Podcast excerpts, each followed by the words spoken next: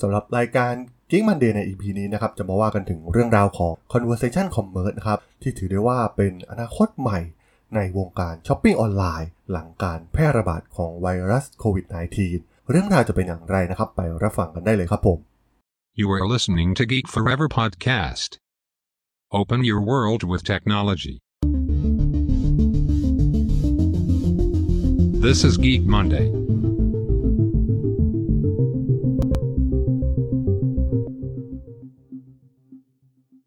สวัสดีครับ ผมดนทราดนจากดนดนบล็อกนะครับ และนี่คือรายการ Geek Monday นะครับ รายการที่จะมายกตัวอย่างเคสตัดดี้ทางธุรกิจที่น่าสนใจนะครับ โดยเฉพาะการนำเอาเทคโนโลยีใหม่ๆ มาใช้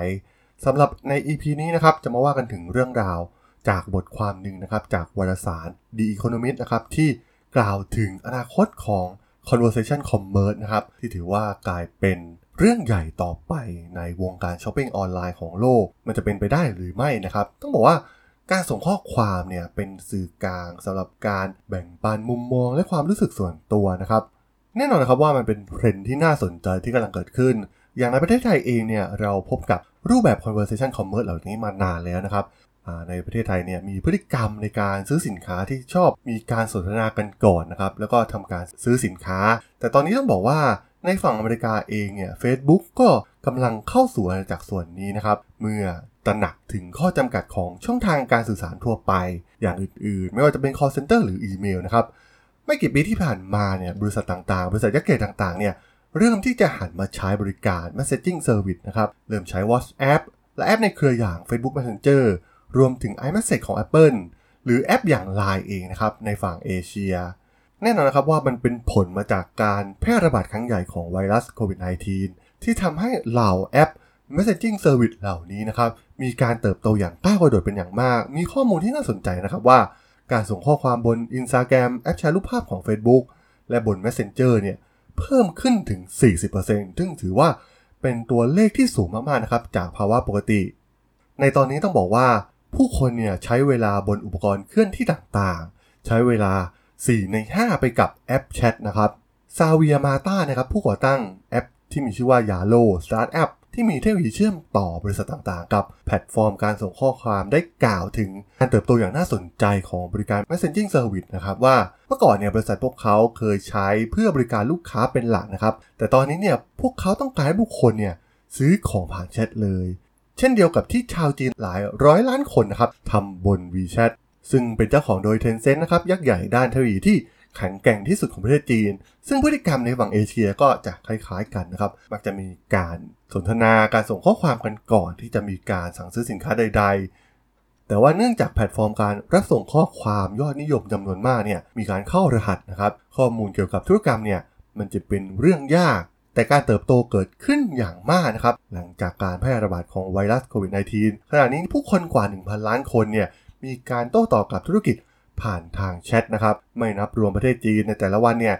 175 ล้านคนเนี่ยส่งข้อความไปยังบัญชีธุรกิจของ WhatsApp ซึ่งเป็นช่องทางที่ WhatsApp เองเนี่ยออกแบบมาสำหรับบริษัทนะครับลูกค้าของ Yalo เนี่ยได้แก่บริษัทยักษ์ใหญ่ด้านสินค้า อุปโภคบริโภคนะครับไม่ว่าจะเป็นโคคาโคล่าเนสท์เล่เป๊ปซี่โคนะครับหรือ Unilever รวมถึง Walmart ซึ่งเป็นผู้ค้าปลีกรายใหญ่ที่สุดของโลก พวกเขาได้สร้าง tool ที่มีชื่อว่า Apple Business Chat นะครับ ซึ่งเริ่มในปี 2017 ถูกใช้โดยร้าน Home Depot DIY โรงแรมในเครือฮิลตันและ Burberry นะครับ ซึ่งเป็นแบรนด์แฟชั่นชั้นนำของโลกนะครับ รวมถึงบัญชีธุรกิจใน Facebook ไม่ว่าจะเป็น IKEA ยักษ์ใหญ่ทางด้านเฟอร์นิเจอร์นะครับ LVMH ซึ่งเป็นกลุ่มบริษัทสินค้าฟุ่มเฟือยของฝรั่งเศส ก็กำลังทดสอบการส่งข้อความนะครับ พวกเขาได้ใช้บริการของ CM.com ซึ่งเป็น แพลตฟอร์มการค้าเชิงสนทนาของประเทศเนเธอร์แลนด์นะครับต้องบอกว่า conversation commerce หรือ c-commerce เนี่ยเป็นที่นิยมอยู่แล้วนะครับในเอเชียและละตินอเมริกา แต่ตอนนี้นะครับมันได้เข้าถึงผู้บริโภคชาวตะวันตกนะครับที่เริ่มที่จะยอมรับความสะดวกความรวดเร็วความเป็นส่วนตัว ในการส่งข้อความสำหรับบริษัทต่างๆ ซึ่งดูเหมือนว่ามันจะคุ้มทุนมากกว่านะครับกับการลงทุนเมื่อเทียบกับการส่งข้อความแบบเก่าๆนะครับไม่ว่าจะเป็นการติดต่อผ่าน call center หรือเครือข่ายอีเมลนะครับ โดยทางอีมาลิสบัตนะครับ หัวหน้าฝ่ายส่งข้อความทางธุรกิจของ Facebook เนี่ย ได้มองถึงเทรนด์ของ C-commerce ที่จะเข้ามาแทนที่ e-commerce ภายใน 1 หรือ 2 ทศวรรษข้างหน้านะครับ แต่การส่งข้อความเนี่ยจะเข้าใจได้ดีที่สุดว่าเป็นการปรับแต่งอีคอมเมิร์ซให้กลายเป็น social commerce นะครับ หรือการช้อปปิ้งบนโซเชียลมีเดีย การสนทนาการส่งข้อความระหว่างบริษัทขนาดใหญ่และผู้บริโภคส่วนใหญ่เนี่ยเริ่มต้นจากเว็บไซต์อีคอมเมิร์ซของบริษัทนะครับที่มีปุ่ม เช่น ปุ่มคลิกส่งข้อความมากมายนะครับรวมถึงการที่สามารถเรียกเข้าไปยังระบบ Messenger ของเครือข่ายสังคมออนไลน์แม้ในบางแง่มุมนะครับ C-commerce จะดูเหมือนเป็นการย้อนอดีตกลับไป รูปแบบของการสั่งซื้อทางไปรษณีย์ที่ต้องบอกว่าการค้าของโลกเราเนี่ยมีการพึ่งพาการสนทนามาเป็นพันๆปีแล้วนะครับ แต่ว่าแน่นอนว่าด้วยรูปแบบการส่งข้อความทางธุรกิจในรูปแบบใหม่ มันมีองค์ประกอบใหม่ๆนะครับ มีความเป็นส่วนตัวมากกว่าการตลาดผ่านรูปแบบเดิมๆอย่าง SMS นะครับ ซึ่งประสบความสำเร็จในช่วงไม่กี่ปีที่ผ่านมาในอเมริกาหรือยุโรป การส่งข้อความอัตโนมัติเนี่ยกำลังก้าวไปไกลกว่าแชทบอทพื้นฐาน ซึ่งมีมาตั้งแต่กลางปี 2010 นะครับ เทคโนโลยีอย่างปัญญาประดิษฐ์เนี่ยเริ่มพัฒนาความสามารถที่ดีขึ้น และการพูดคุยกับมนุษย์ที่ดูเหมือนจริงมากยิ่งขึ้นนะครับ มีข้อมูลที่น่าสนใจนะครับจากมาร์คโลผู้นำด้านดิจิตอลของ Walmart เนี่ยที่กล่าวถึงการส่งข้อความทางธุรกิจจำนวนมากนะครับในอนาคตเนี่ยเขาคิดว่า AI เนี่ยจะสามารถตอบคำขอของลูกค้าที่คุมเครือได้นะครับ แล้วก็สามารถสื่อสารกับพวกเขาได้ มีประสิทธิภาพมากยิ่งขึ้นนะครับ และสามารถเสนอทางเลือกและทำธุรกรรมให้เสร็จสิ้นภายในไม่กี่วินาที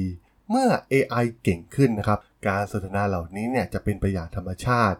เช่นเดียวกับหลังจากการเรียนรู้จากการปฏิสัมพันธ์ของมนุษย์นะครับ การส่งข้อความระหว่างผู้บริโภคกับธุรกิจเนี่ยอาจจะฟังดูไม่เหมือนกับ Jarvis butler ดิจิตอลของโทนี่สตาร์คนะครับในการ์ตูนของ Marvel แต่ว่าต้องบอกว่าตอนนี้เนี่ยมันก็เริ่มเข้ามาใกล้เคียงมากแล้วนะครับ และมันเป็นเทรนด์ใหม่ที่บริษัทยักษ์ใหญ่ทางตะวันตกเนี่ยก็เริ่มเข้ามาย่างกรายในธุรกิจนี้นะครับ ซึ่งตอนนี้ต้องบอกว่าหากหลายคนเนี่ยได้เข้าไปลองใช้นะครับ AI ที่เป็น messaging service เหล่านี้นะครับ โดยเฉพาะรูปแบบของ call center ต่างๆนะครับ เราได้เริ่มเห็นการพัฒนานะครับ ตัวอย่างตัวผมเองเนี่ยก็ลองใช้ในบางบางอย่างตัวบริการบัตรเครดิตในบางแห่งนะครับ ก็สามารถคุยแบบเป็นธรรมชาตินะครับ สามารถเข้าใจถึงความต้องการของเราได้ แม้เราจะรู้ว่าตัวคนที่เราคุยด้วยเนี่ยเป็นหุ่นยนต์ก็ตามนะครับ แต่ว่า ตอนนี้เนี่ยถือว่ามันพัฒนาไปไกลมากจริงๆนะครับ จนผมเนี่ยก็ยังตกใจนะครับว่าตอนนี้เนี่ยเทคโนโลยีทางด้านการใช้ AI ในการสนทนาเหล่านี้เนี่ยพัฒนาไปจนเป็นธรรมชาติมากยิ่งขึ้น และแน่นอนว่าหากพวกมันได้เรียนรู้การสนทนาความรู้สึกของมนุษย์เรามากยิ่งขึ้นเนี่ยสุดท้ายแล้ว พวกเขาก็สามารถพัฒนากลายเป็นตัวช่วยที่สำคัญของทุกธุรกิจในอนาคตได้นั่นเองครับผมสำหรับเรื่องราวของ conversation commerce ใน EP นี้เนี่ย ผมก็ต้องขอจบไว้เพียงเท่านี้ก่อนนะครับสำหรับเพื่อนๆที่สนใจเรื่องราว case study ทางธุรกิจที่น่าสนใจก็สามารถติดตามกันได้นะครับ ทางช่อง Geek Forever Podcast ตอนนี้ก็มีอยู่ในแพลตฟอร์มหลักทั้ง Podbean Apple Podcast Google Podcast Spotify YouTube แล้วก็จะมีการโหลดลงแพลตฟอร์ม Blockdit ในทุกๆตอนอยู่แล้วด้วยนะครับ ถ้าอย่างไรก็ฝากกด Follow ฝากกด Subscribe กันด้วยนะครับ แล้วก็ยังมีช่องทางนึงในส่วนของ Line แอดที่แอดทรดนแอด T H A R A D H O L สามารถแอดเข้ามาพูดคุยกันได้นะครับ ผมก็จะส่งสาระดีๆพอดแคสต์ดีๆให้ท่านไปประจำอยู่แล้วนะครับไงก็ฝากติดตามทางช่องทางต่างๆกันด้วยนะครับสำหรับใน EP นี้เนี่ยผมก็ต้องขอลาไปก่อนนะครับ เจอกันใหม่ใน EP หน้านะครับผม สวัสดีครับ